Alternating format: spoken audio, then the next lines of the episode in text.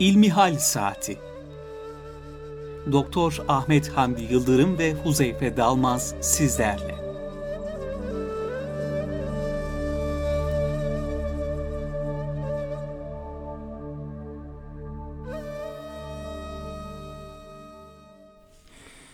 Merhaba değerli Erkam Radyo dinleyenleri. Erkam Radyo'ya ve İlmihal Saati programına hoş geldiniz. Ben Deniz Huzeyfe Dalmaz ve değerli Doktor Ahmet Hamdi Yıldırım hocamla siz değerli dinleyicilerimizin huzurundayız. Bizlere yolculuk esnasında araçlarında, evlerinde, işyerlerinde eşlik eden tüm dinleyenlerimizi selamların en güzeli olan Allah'ın selamıyla selamlıyoruz. Bizlere ilmihal saati et erkamradyo.com elektronik posta adresimizden facebook.com slash erkamradyo ve twitter.com slash erkamradyo sayfalarımızdan ulaşarak merak ettiğiniz, aklınıza takılan soruları sorabilirsiniz. Bendeniz de sizlerden gelen soruları hocama yönelterek hocamızın bilgilerinden hep birlikte istifade etmeye çalışacağız inşallah. Hocam hoş geldiniz. Hoş bulduk, teşekkür ederim. Sağlığınız, saatiniz iyidir inşallah hocam. Allah razı olsun. Nihayetsiz hamdü senalar olsun. Maşallah hocam. Ee, değerli dinleyenler, öncelikle şunu hatırlatmakta fayda var. Bu ülke bir savcıyı kaybetti. Başımız sağ olsun, hepimizin başı sağ olsun. Kanlı eller, kirli beyinler tarafından bu ülke bir savcımızı kaybetti. Hocam Allah'tan rahmet dileyelim inşallah. Elhamdülillahi Rabbil Alemin ve salatu ve selamu ala Resulina Muhammedin ve ala alihi ve sahbihi ecmain. Tabi bütün şehitlerimize Allah'tan rahmet diliyoruz. Bu memleket evlatlarını kolay kazanmıyor. Anneler, babalar büyük fedakarlıklarla evlatlarını yetiştiriyorlar. Belli makam ve mevkilere geldiklerinde hunharca, kalleşçe bir saldırıya maruz kalıp hayatlarını kaybedebiliyorlar. Ancak şunu unutmamak gerekiyor ki ölüm mukadderdir. Ne bir adım ileriye ne bir adım geriye gitmiyor. Yani herkes vakti saati geldiğinde ölüyor. Ayet-i kerimede Cenab-ı Allah buyuruyor ki nerede bulunursanız bulunun yudrikkumul mevtu ölüm gelir sizi bulur. İsterseniz çok muhkem kaleler içerisinde bulunun. Nitekim adliye sarayı çok korunaklı, çok muhkem bir yapıydı. Ama takdir olunca takdirin ötesine geçilmiyor. Evet. Elbette tedbiri elden bırakmamak gerekiyor. Her türlü tedbire tevessül etmek gerekiyor. Bunun içerisinde e, benim kanaatim adliye binasına girerken e, savcıların ve hakimlerin de aranmasıdır. Nitekim uçaklarda da biliyorsunuz aynı uygulama söz konusu. Pilotlar da, hostesler de e, uçağa alınırken X-raylardan geçiyorlar, bir arama kontrolünden geçiyorlar. Tedbiri elden bırakmamak gerekiyor. Evet. Ancak bütün tedbirler alınmış olmasına rağmen eğer bir olay meydana gelmişse bununla da ümitsizliğe kapılmamak gerekiyor. Yese düşmemek gerekiyor. Elbette biz elimizden geleni yaptıktan sonra takdiri Allah'a bırakmak durumundayız. Bu bizim imanımızın bir parçası ve Anadolu halkının kelimelerine yansıyan imanın bir tezahürüdür. Hüzeyfe kardeşim. Evet, Bakın. Anadolu insanı ne der? Kaza oldu der. Kaza nedir? Takdir Allah'tandır ve o takdire göre olayın gerçekleşmesine kaza denir. Yani buna İngilizler accident derler. İşte ne bileyim yeni Arapçada hadise derler. Ama Anadolu insanı buna kaza der. Yani ezelde Cenab-ı Allah'ın takdir ettiğinin bugün gerçekleşmesi, meydana gelmesi anlamına gelmektedir bu. Bu yönüyle e, vefat etmiş olan savcı kardeşimize Allah'tan rahmet diliyoruz. Kendisinin en son benim e, WhatsApp hesabıma bir ümre görüntüsü düştü. Evet. E, imanı bütün bir insandı. İnşallah Cenab-ı Allah rahmetiyle muamele eder Amin. ve e, kendi katına şehit olarak kabul eder. Fakat burada tekrar üzerine e, vurgu yaparak ifade etmek isterim ki bu vatan hepimizin. Evet. Bu vatan için, bu ümmet için, bu din için bütün hepimizin canları fedadır. Burada bir kardeşimizin hayatını kaybetmiş olması bizim için çok büyük bir elem sebebidir. Diğer taraftan bu terörist eylemi gerçekleştiren kimseler için de bendeniz üzülüyorum. Yani demek ki bu insanlara biz yeterince ilgi ve alaka gösterememişiz ve onu şeytanın ittifak yaptığı bir takım kimseler kendi ağlarına düşürmüşler ve böyle hunharca bir saydırı ve eylem gerçekleştirebilecek türden canavarca yetiştirebilmişler. Yani kendi hayatlarını ortaya koyarak nasıl bir batıl dava uğruna bu kadar acımasız olabiliyorlar? Bunlar da üzerinde düşünülmesi gereken şeyler. Demek ki toplumumuz ne kadar dini değerlerden uzaklaşırsa, ne kadar hak ve hakikatten ayrı düşerse o kadar bu tür açmazların içerisine düşme ihtimali söz konusu oluyor. Fakat unutmamak gerekiyor ki Allah'tan başka galip yoktur. Evet hocam. La galibe illallah sadece ve sadece Allah'tır galip olan. İnsanlar geçici olarak belki bir eylemle bir puan aldıklarını düşünebilirler. Bir mesafe kat ettiklerini zannedebilirler. Ancak neticede üstün olan, galip olan Allah Teala'dır ve Allah Teala'ya iman etmiş olan müminlerdir. Ve entumul a'levun diyor. Siz iman edenler en üst sizsiniz. Üst kimlik iman etmiş olmadır. Dolayısıyla bu noktada eğer bizler de çabalarımızı yoğunlaştırabilirsek inanın gelecek günler daha iyi olacak. Çünkü İmam Ali Efendimiz'den aleyhisselam bir söz nakledilir. Der ki akıllı bir insan için bin dost az gelir, bir düşman çok gelir. Çünkü düşman varsa sizin uykunuz size haram olur. Dolayısıyla bu topraklar üzerinde bu vatan sathı üzerindeki bütün herkesin dost olması gerekiyor. Aramızdaki düşmanlıkları ortadan kaldırmamız gerekiyor. Allah sevgisi üzerinde Muhammed Aleyhisselatü Vesselam sevgisi etrafında birleşmemiz, bütünleşmemiz ve kenetleşmemiz gerekiyor ki bu takdirde e, e, üzüntülerimiz azalacaktır, asgariye düşecektir ve o zaman mutluluk katsayımız artacaktır. Bakın yapılan bir takım araştırmalar var, bir takım ülkelerin mutluluk e, endeksleri açıklanıyor ve bu ülkeler arasında Türkiye'miz çok gerilerde kalıyor. Niye? Eskiden daha mutluyduk. Gün geçtikçe daha mutsuz hale geliyoruz. Çünkü gün geçtikçe dünyaya daha fazla saplanıyoruz. Ve bir dünyalık materyalist yarışın içerisinde kendimizi buluyoruz. Bu da beraberinde mutsuzluğu getiriyor. Halbuki en büyük mutluluk kaynağı bizde. Hazreti Peygamber sallallahu aleyhi ve sellem Efendimiz öyle buyuruyor. Eğer bir evde Kur'an okunuyorsa o ev mutludur diyor. O ev halkı mutludur, mesuttur diyor. Demek ki biz mutluluk katsayımızı yükseltmek için daha fazla Kur'an'a sarılmamız gerekiyor. Daha fazla Allah'ın emirlerine ve Allah'a kulluğa yakınlaşmamız gerekiyor. Bu vesileyle e, inşallah rahmeti rahmana tevdi ettiğimiz kardeşimize de Allah Teala'dan rahmet diliyor. Yakınlarına, sevenlerine ve bütün milletimize de başsağlığı dileklerimizi ifade etmek istiyorum. Evet hocam Allah razı olsun hocam. evet değerli dinleyenler bildiğiniz üzere bugün 1 Nisan. Hocam 1 Nisan şakası diye bildiğimiz bir şey var. Ee, 1 Nisan şakası dinimizce uygun mudur? Ya da şaka, şakanın üzerinde konuşmak gerek aslında biraz da hocam. Şaka, şakanın dinimizdeki yeri nedir? Evet bugün 1 Nisan ve e, Muharref Batı kültüründe 1 Nisan şaka günü olarak kabul ediliyor. Tırnak içerisinde bugün her türlü yalan mubah görülüyor. Düzmece haberler, yalan bir takım e, ifşaatlar ve işaatlarla insanların gündemleri meşgul ediliyor. Şaka meselesinin iki yönü var. Ee, aziz kardeşim bunlardan bir tanesi yalan meselesi. Bir Nisan'da sanki yalan söylemek mübah gibi görülüyor. Olur olmadık yalanlar şaka adı altında icra edilebiliyor.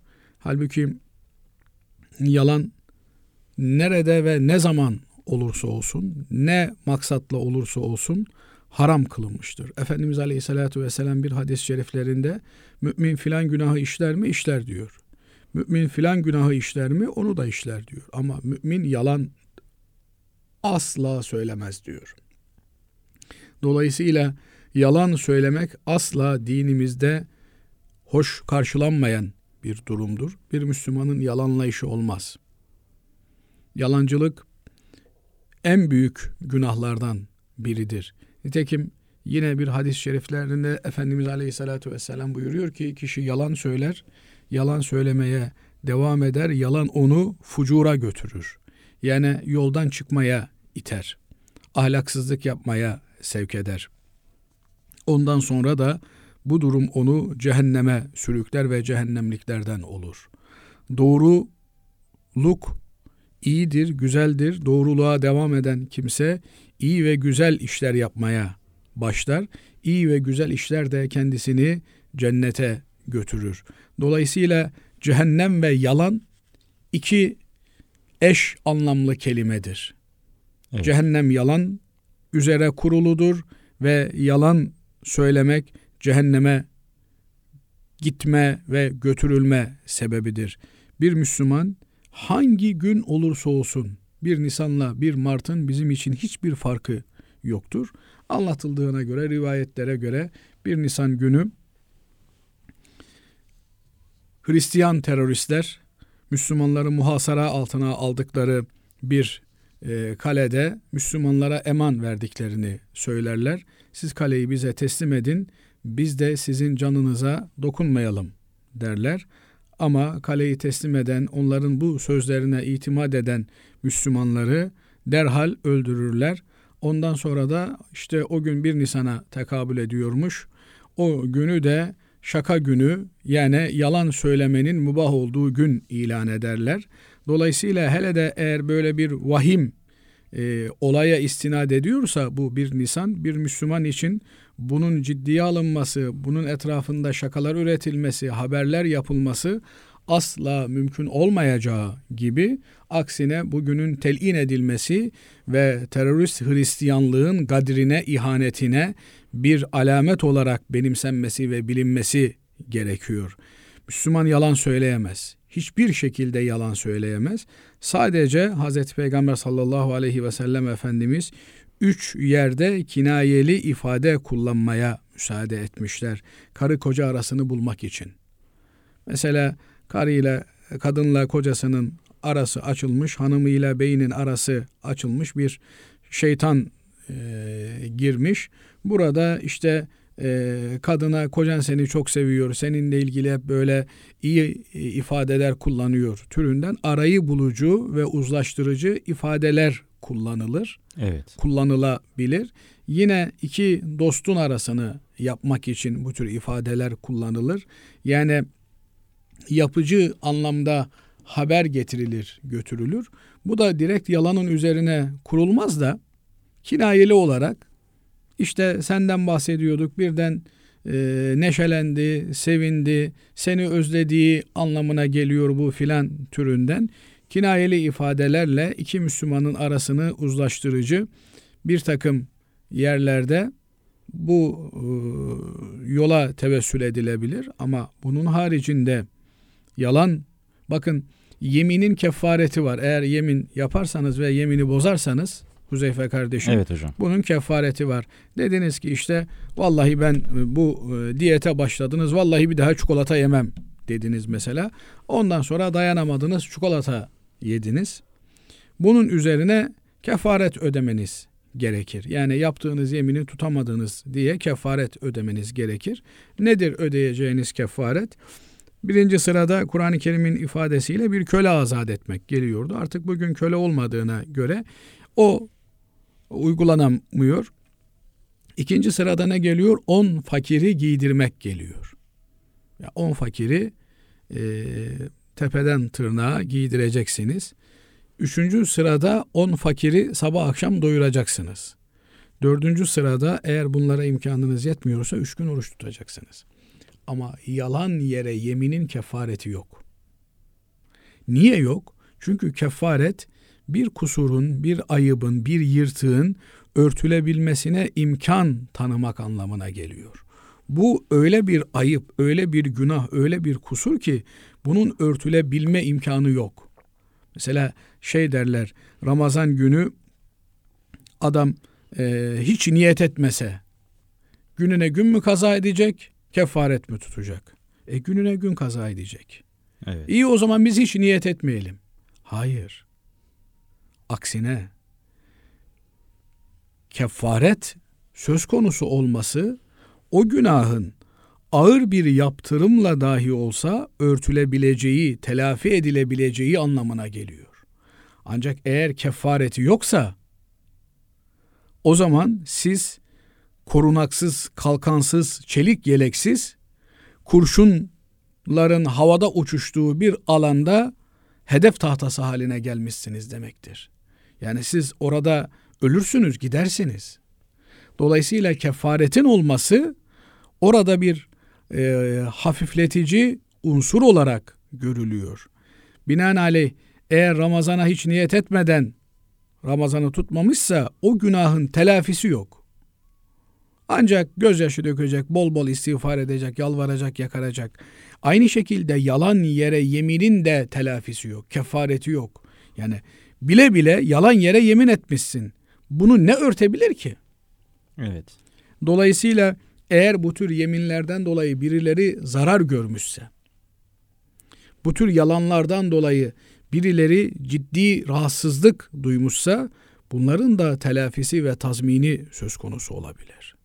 Ne bileyim efendim işte adama e, baban öldü diye ansızın bir haber söyledi. Adam kalp krizi geçirdi.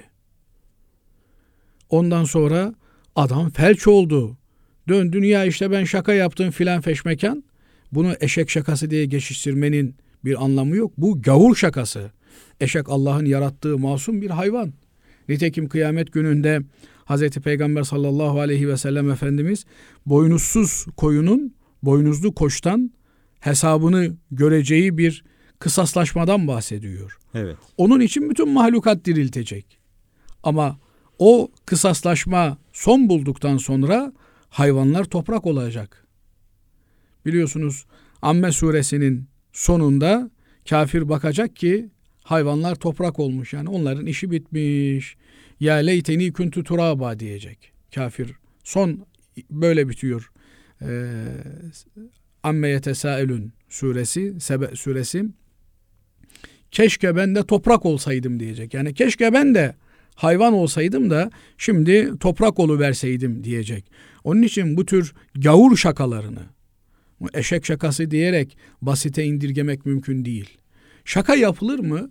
Şaka latife olabilir, yapılabilir, mizah yapılabilir. Ancak bu hakikaten üstün bir edep gerektiriyor, üstün bir edebiyat gerektiriyor, ince bir anlayış ve feraset, zevk gerektiriyor. Nitekim aleyhissalatü vesselam Efendimizin bu meyanda bir takım şakalarını hadis kitaplarımız rivayet ediyorlar. Bir defasında adamcağızın biri gelmiş Hazreti Peygamber sallallahu aleyhi ve sellem Efendimiz'den bir deve ödünç istemiş. Ya Resulallah ben filan yere kadar gideceğim bineğim yok bana bir deve ödünç verebilir misiniz? demiş. Biliyorsunuz Hazreti Peygamber sallallahu aleyhi ve sellem Efendimiz hiçbir isteği geri çevirmemiş olan bir zattır. Evet. Kim gelirse gelsin Hazreti Peygamber Efendimiz'den bir şey istemişse onu geri çevirmemiştir. Üzerindeki hırkasını isteyene hırkasını vermiştir. Efendim e, altındaki postunu isteyene postunu vermiştir. Bu e, sahabi Efendimiz içinde buyurmuş ki Hazreti Peygamber sallallahu aleyhi ve sellem Efendimiz onu bir deve yavrusuna bindirin de gönderin demiş. Adamcağız şaşırmış demiş ki ya Resulallah deve yavrusunu ben ne yapayım o beni taşımaz. Deyince Efendimiz Aleyhisselatü Vesselam buyurmuş ki hel telidun nuqa illen nuqu bütün develer demiş annelerinin yavrusu değil midir demiş. Yani evet. dolayısıyla 10 e, yaşında da olsa deve annesinin yavrusudur. Evet. Nitekim işte e, herhalde 27-28 yaşında varsın değil mi Hüzeyfe kardeşim? Yok hocam. Değil mi? Yok. Daha mı genç? 23. 23. Maşallah ya. E o zaman daha vakti varmış ben bekar diye üzülüyordum yaşını başını aldı diye. Şimdi mesela e, annen seni hala bebekmiş gibi yavrum diye seviyor. Evet. Halbuki 23 babaannem yaşında. De, babaannem de babamı yavrum diye seviyor. Hatta bizim yeğen var Rabia hocam. Aa dedi baban şey nene dedi e, dedeme yavrum diyor dedi.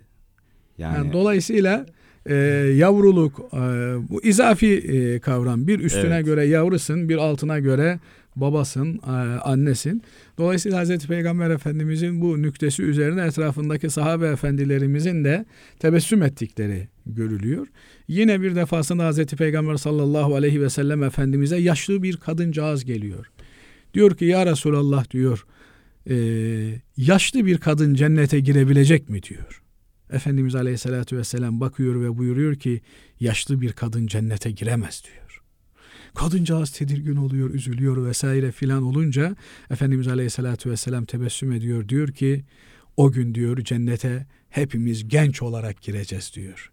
Yani sen yaşlı olsan da cennete genç olarak gireceksin.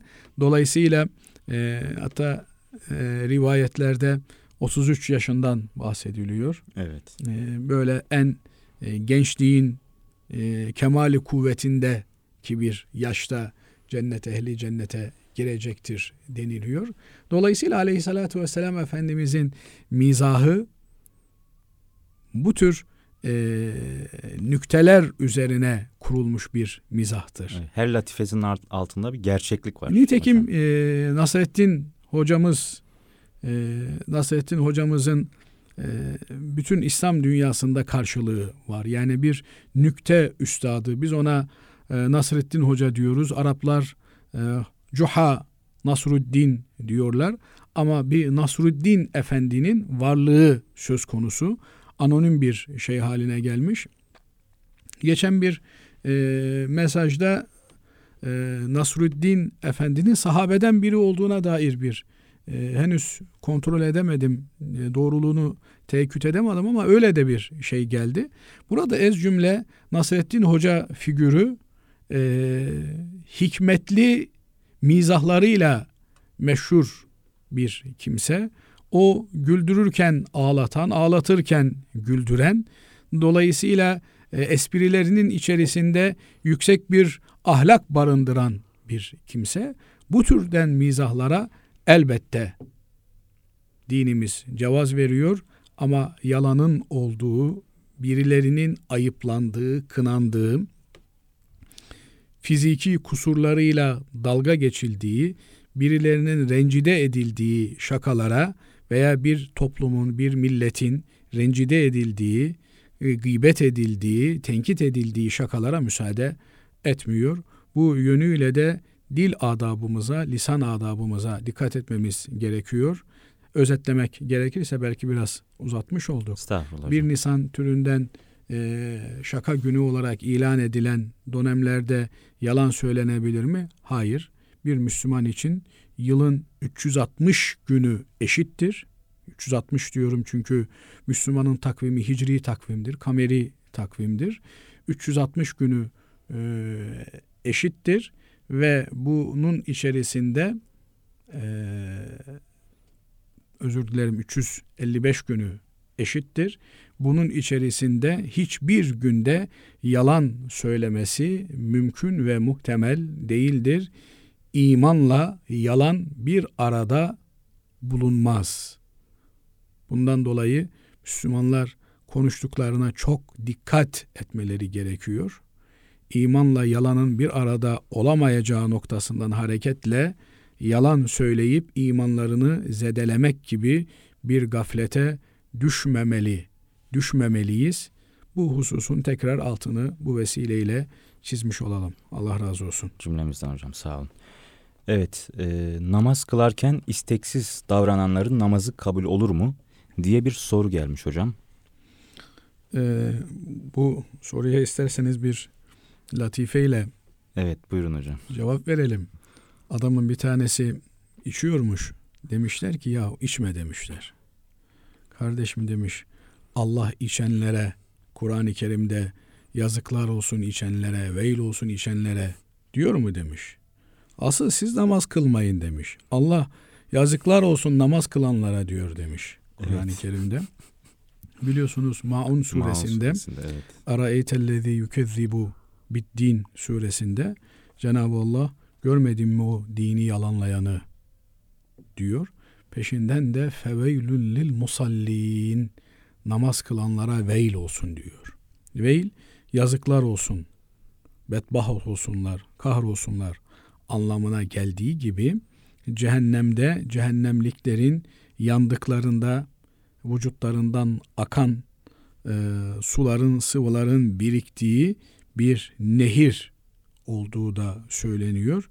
Yani cehennemin en dip noktası, en berbat, en rezil e, yeri anlamına geliyor. Veil bunların başına olsun, bunlar veyle atılsınlar anlamı da burada söz konusu. Dolayısıyla namaz kılanların başına veil gelsin, onlara yazıklar olsun diyor ayeti kerime. Ama peşinden de o namaz kılanların niteliklerini, vasıflarını zikrediyor. Evet, münafığın özellikleri var hocam orada? Burada e, enteresan bir ifade var.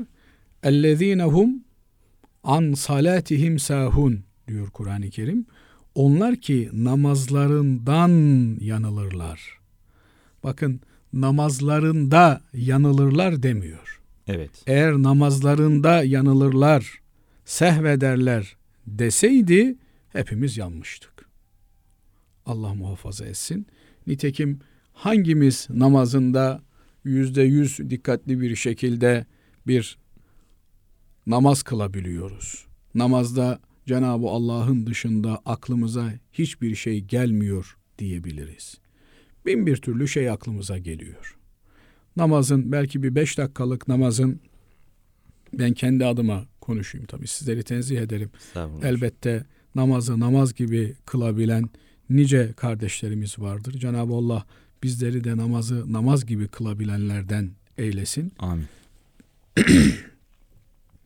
Ama namazda 5 dakikalık namazda 10 saniye, 20 saniye, 1 dakika, bilemediniz 2 dakika ancak hakiki anlamda Cenab-ı Allah'ın huzurunda olduğumuzun şuurunda olarak namazda bulunabiliyoruz. Aklımıza bin bir türlü şey geliyor.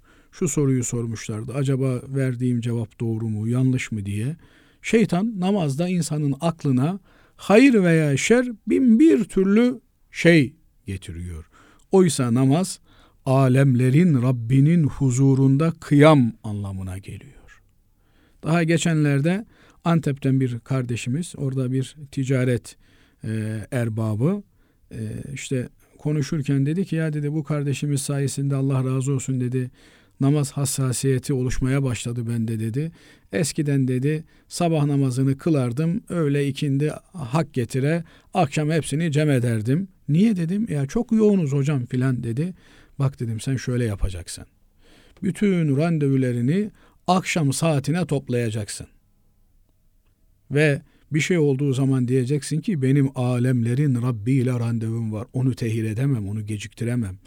Öyle oldu mu o randevuyu muhakkak yerine getirmem gerekiyor. İkindi olduğumu da muhakkak randevumda bulunmam gerekiyor.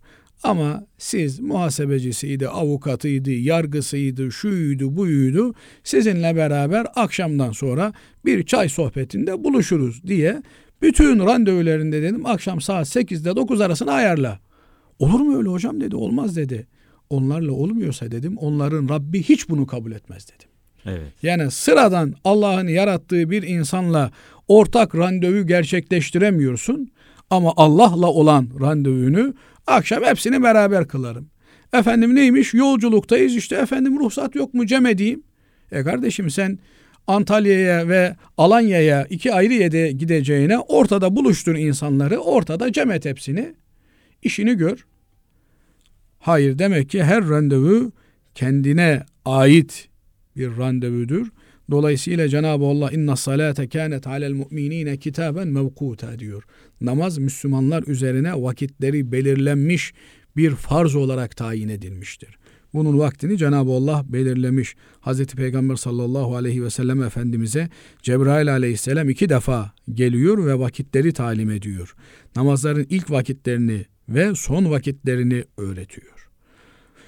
Efendimiz aleyhissalatu vesselam da bunu ümmetine talim ediyor. Evet. Dolayısıyla namazı vaktinde kılma hassasiyetinin oluşması gerekiyor. İşte bu ayeti tefsir eden alimlerimiz de diyor ki an salatihim olduğuna göre namazlarından sehvediyorlar. Dolayısıyla namazın vaktine dikkat etmiyorlar. Namazı vaktinde kılmış, kılmamış ona ehemmiyet vermiyorlar. Ayrıca kılmış, kılmamış ona da bakmıyorlar. E yeri geldi mi kılıyor. Protokol icap etti mi kılıyor. Ama kimsenin bir murakabesi yoksa, protokol onu gerektirmiyorsa kılmaya biliyor. Evet. Türünden bir namaz alışkanlığı olanlara veil olsun diyor. Onlar gösteriş yaparlar diyor. Yani namazlarını gösteriş için kılarlar. Dolayısıyla e, namazda nefis elbette isteksiz davranacaktır. Nereden çıktı bu namaz diyecektir şimdi. Ama bir Müslüman olarak bizim yapmamız gereken ne demek nereden çıktı? Bu Rabbimle buluşma anım. Cenab-ı Allah'ın beni huzuruna kabul ettiği bir an. Düşünebiliyor musunuz? Kainatın sahibi, alemlerin Rabbi Allah Azze ve Cel sizi huzuruna kabul ediyor. Sizi adam yerine koyuyor, size randevu veriyor ve onun huzurunda kıyamda duruyorsunuz, ayakta duruyorsunuz. Allah'la konuşuyorsunuz. Bu muazzam bir hadise. Bir Müslümanın bu heyecan, bu titizlikle namazı eda etmesi, kılması gerekiyor. Ama şeytan da boş durmuyor tabi. Evet hocam. Bakın Haşr suresinin ikinci sayfası, üçüncü sayfasının sonuna doğru şeytan bir insanla arkadaşlık ediyor. Onu anlatıyor Cenab-ı Allah. Felemma kefara adam inkara düşünce, yoldan çıkınca şeytan diyor ki kâle inni beri'un minke inni ahafullah rabbel alemin. Ben diyor senden uzağım diyor. Ben alemlerin Rabbi Allah'tan korkarım, çekinirim diyor. Demek ki şeytanın bizimle işi var. İnkara düşmüş, yoldan çıkmış biriyle işi yok. Evet. Şeytanın onunla olan bütün irtibatı kesilmiş. Hatta ve hatta ona diyor ki ben diyor bir kere secde etmedim. Allah Teala beni rahmetinden kovdu. Üstelik Allah'a secde etmemezlik de etmedim diyor.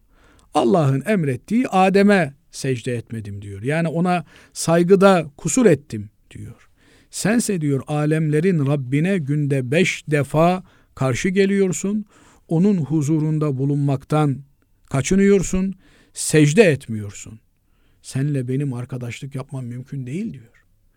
İnni ahafullaha rabbel alemin. Ben alemlerin Rabbinden Allah'tan korkarım diyor.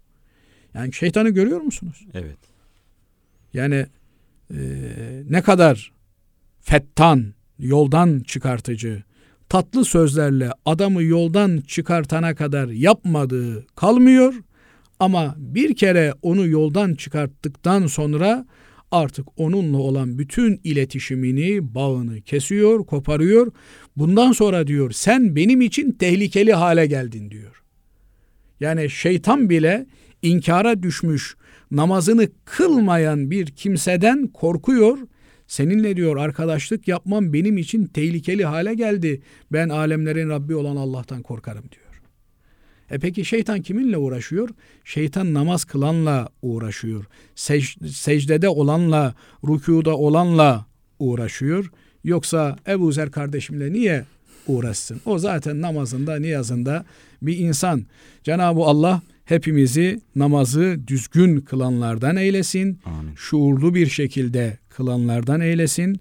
Namazda Allah Teala dışında hiçbir şeyi aklına getirmeyenlerden eylesin. Öyle bir namazın verdiği tat ve lezzet hiçbir şeyde bulunmaz. Hatta anlatılır bir menkıbe olarak İmam Ali Efendimiz aleyhisselam bir marekede bir savaşta yaralanmış ok isabet etmiş, okun çıkartılması gerekiyor. Tabi o günde anestezi uygulanıyor. Yani uyuşturucu madde veriyorlar ve ondan sonra cerrahi operasyon yapılıyor. Ancak İmam Ali Efendimiz e, uyuşturucu almayı reddediyor. Ben diyor gafil kalmak istemem diyor. Ölümün ne zaman geleceği belli değil. Bakın böyle ölümü saniyeler içerisinde bekliyorlar, arıyorlar. Ölümün ne zaman geleceği belli değil. Ben gafil olarak Allah'a kavuşmak, ölmek istemem diyor. Ama diyorlar bu cerrahi operasyon ağır bir operasyon. Bunun ağrısına, acısına tahammül edilmez.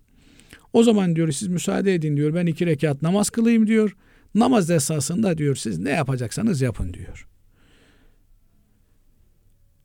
Namaz kılmaya başlıyor. Namazı bitirdikten sonra diyor ki hani diyor bir şey yapacaktınız yapmadınız mı diyor.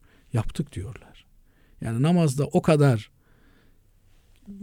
içinde bulunduğumuz bu e, yetersiz alemin dışına çıkıyor ki artık ona hiçbir acı etki edemiyor. Evet. Çünkü bizim içinde bulunduğumuz bu e, yetersiz boyutlu dünyadadır acı, elem, ızdırap, keder. Ama namazla bu boyutun dışına çıkma imkanına kavuşuyoruz. Bakın Huzeyfe Bey kardeşim. Evet, dünyadaki bütün her şeyden sıyrılıp Allah'ın huzuruna çıkıyoruz. Yani namaz müminin miracıdır deniyor. Evet. Miraç dediğimiz ne? Hazreti Peygamber sallallahu aleyhi ve sellem Efendimiz zaman ve mekan kısıtlamalarından kurtularak zamansızlık ve mekansızlık alemine intikal etmiştir. Yani bu kısıtlılık aleminden kurtulmuş, ruhani bir aleme intikal etmek suretiyle zamansızlık ve mekansızlık alemine geçmiştir. Aynı şekilde de eğer namaz müminin miracıysa o namazı düzgün bir şekilde kılanlar farklı bir boyuta geçerler, bir trans haline ulaşırlar ve orada Allah'la beraber olmanın lezzetini ve doyumsuz tadını yaşarlar. Onun için bütün mesele iki rekatlık namazı bu şuurla, bu hassasiyetle kılabilmektir. Dua ve niyaz ederiz ki Cenab-ı Allah e, bizlere bu namazı lütfetsin, nasip eylesin. Amin hocam. Bunun da bu namazı e, kılmanın da en e, avantajlı zamanı seher vakitleridir.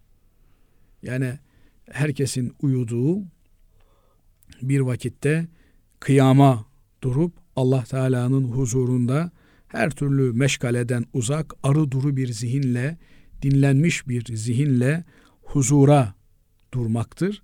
O vakitlerde bu tadı, lezzeti yakalamak mümkündür.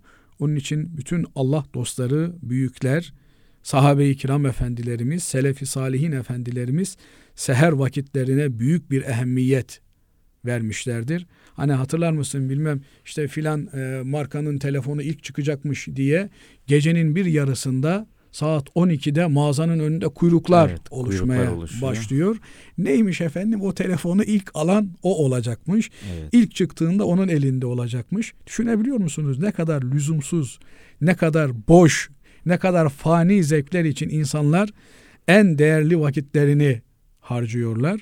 Ama öte yandan Allah Teala ile beraber olabilmek, alemlerin efendisinin protokolünde yer alabilmek ne kadar mühim bir hadise.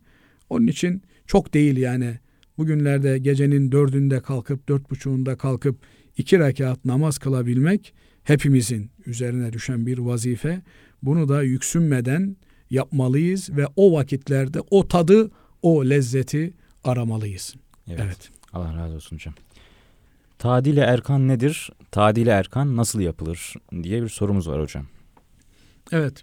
Ee, güzel böyle namazla ilgili sorular ard arda gelmesi güzel. Tadili erken rükünlerin hakkının verilmesi anlamına geliyor. Tadil adalet kelimesinden geliyor. Dolayısıyla e, her rükünün namazın biliyorsunuz altısı içinden altısı dışından olmak üzere 12 tane şartı bulunuyor. İçinden olan şartlara biz rükün diyoruz. Çünkü onlar namazın temel noktalarıdır. Mesela e, kıyam, kıraat, efendim rükû, sücud, kaide bunlar namazın temel ögeleridir, esaslarıdır. Bunlar olmazsa namaz olmaz. Evet. Bunları hakkını vererek eda etmek gerekiyor. Buna işte tadil erkan deniliyor. Dolayısıyla e, namazı namaz gibi kılmak gerekiyor. Kıyamdayken Allah'ın huzurunda olduğumuzun şuurunda olarak tam dikilmemiz gerekiyor. Kıraati kıraat gibi yapmamız gerekiyor. Yani e, ne okuduğumuzu anlamayacak şekilde hızlı okumak bir kıraat sayılmıyor. Hatta Şafii mezhebinde bir harfi yutan kimsenin Fatiha-i Şerife'yi okurken bir harfi yutan kimsenin namazı kabul olunmaz deniliyor. Dolayısıyla e, kıraati kıraat gibi yapmak gerekiyor. Estağfirullah.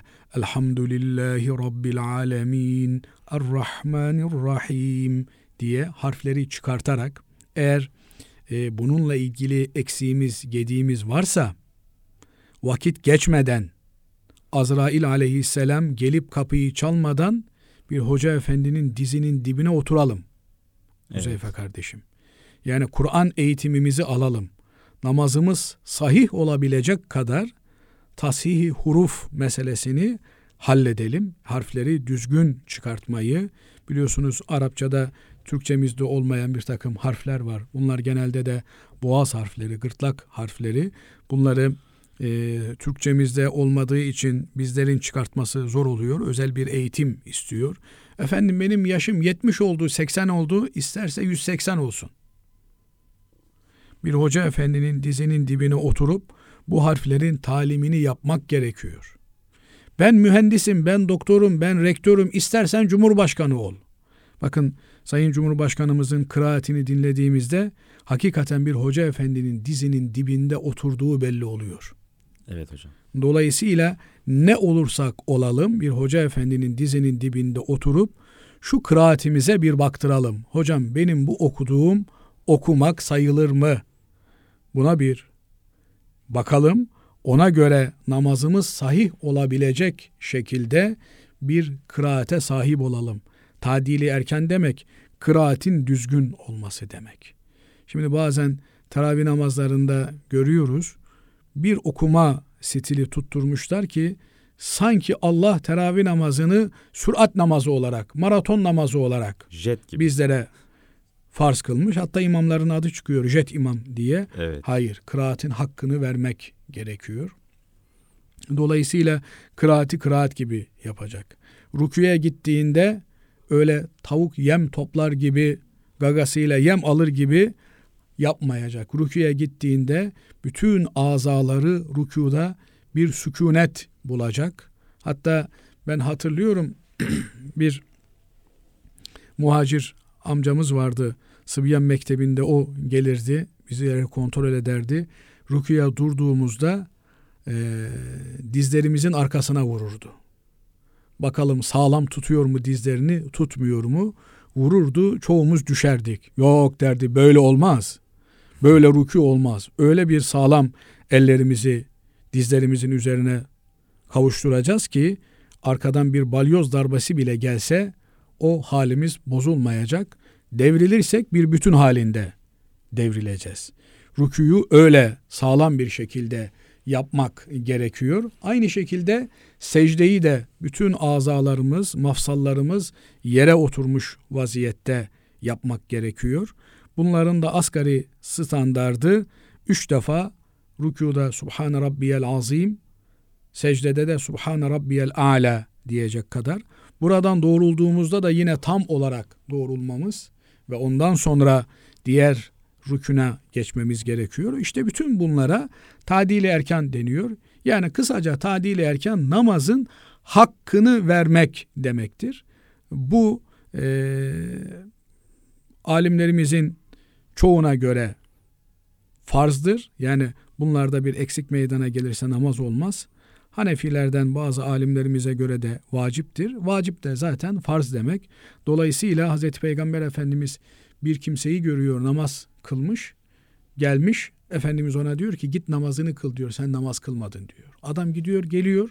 Yine aynı şeyi söylüyor ona. Sen git namazını kıl diyor. Namaz kılmadın. Üçüncüye de aynı şey olunca diyor ki seni hak ile gönderen Allah'a yemin ederim ki ya Resulallah başka bilmiyorum diyor. Evet. Efendimiz Aleyhisselatü Vesselam ona namazı tarif ediyor. Tadil erkanı tarif ediyor.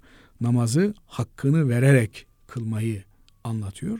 Dolayısıyla öyle tavuk yem toplar gibi e, gagasıyla yem alır gibi acele hareketlerle kılınan namaz namaz olmaz.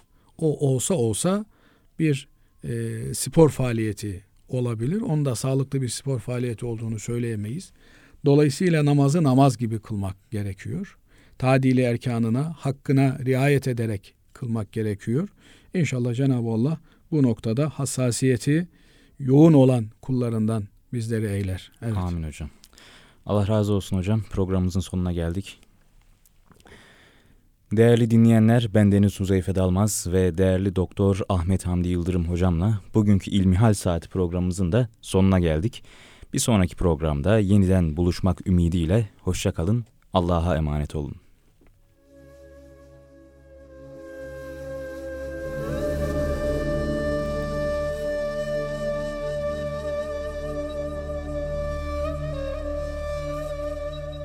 Erkam Radyo'da Doktor Ahmet Hamdi Yıldırım ve Huzeyfe Dalmaz'la İlmihal Saati programını dinlediniz.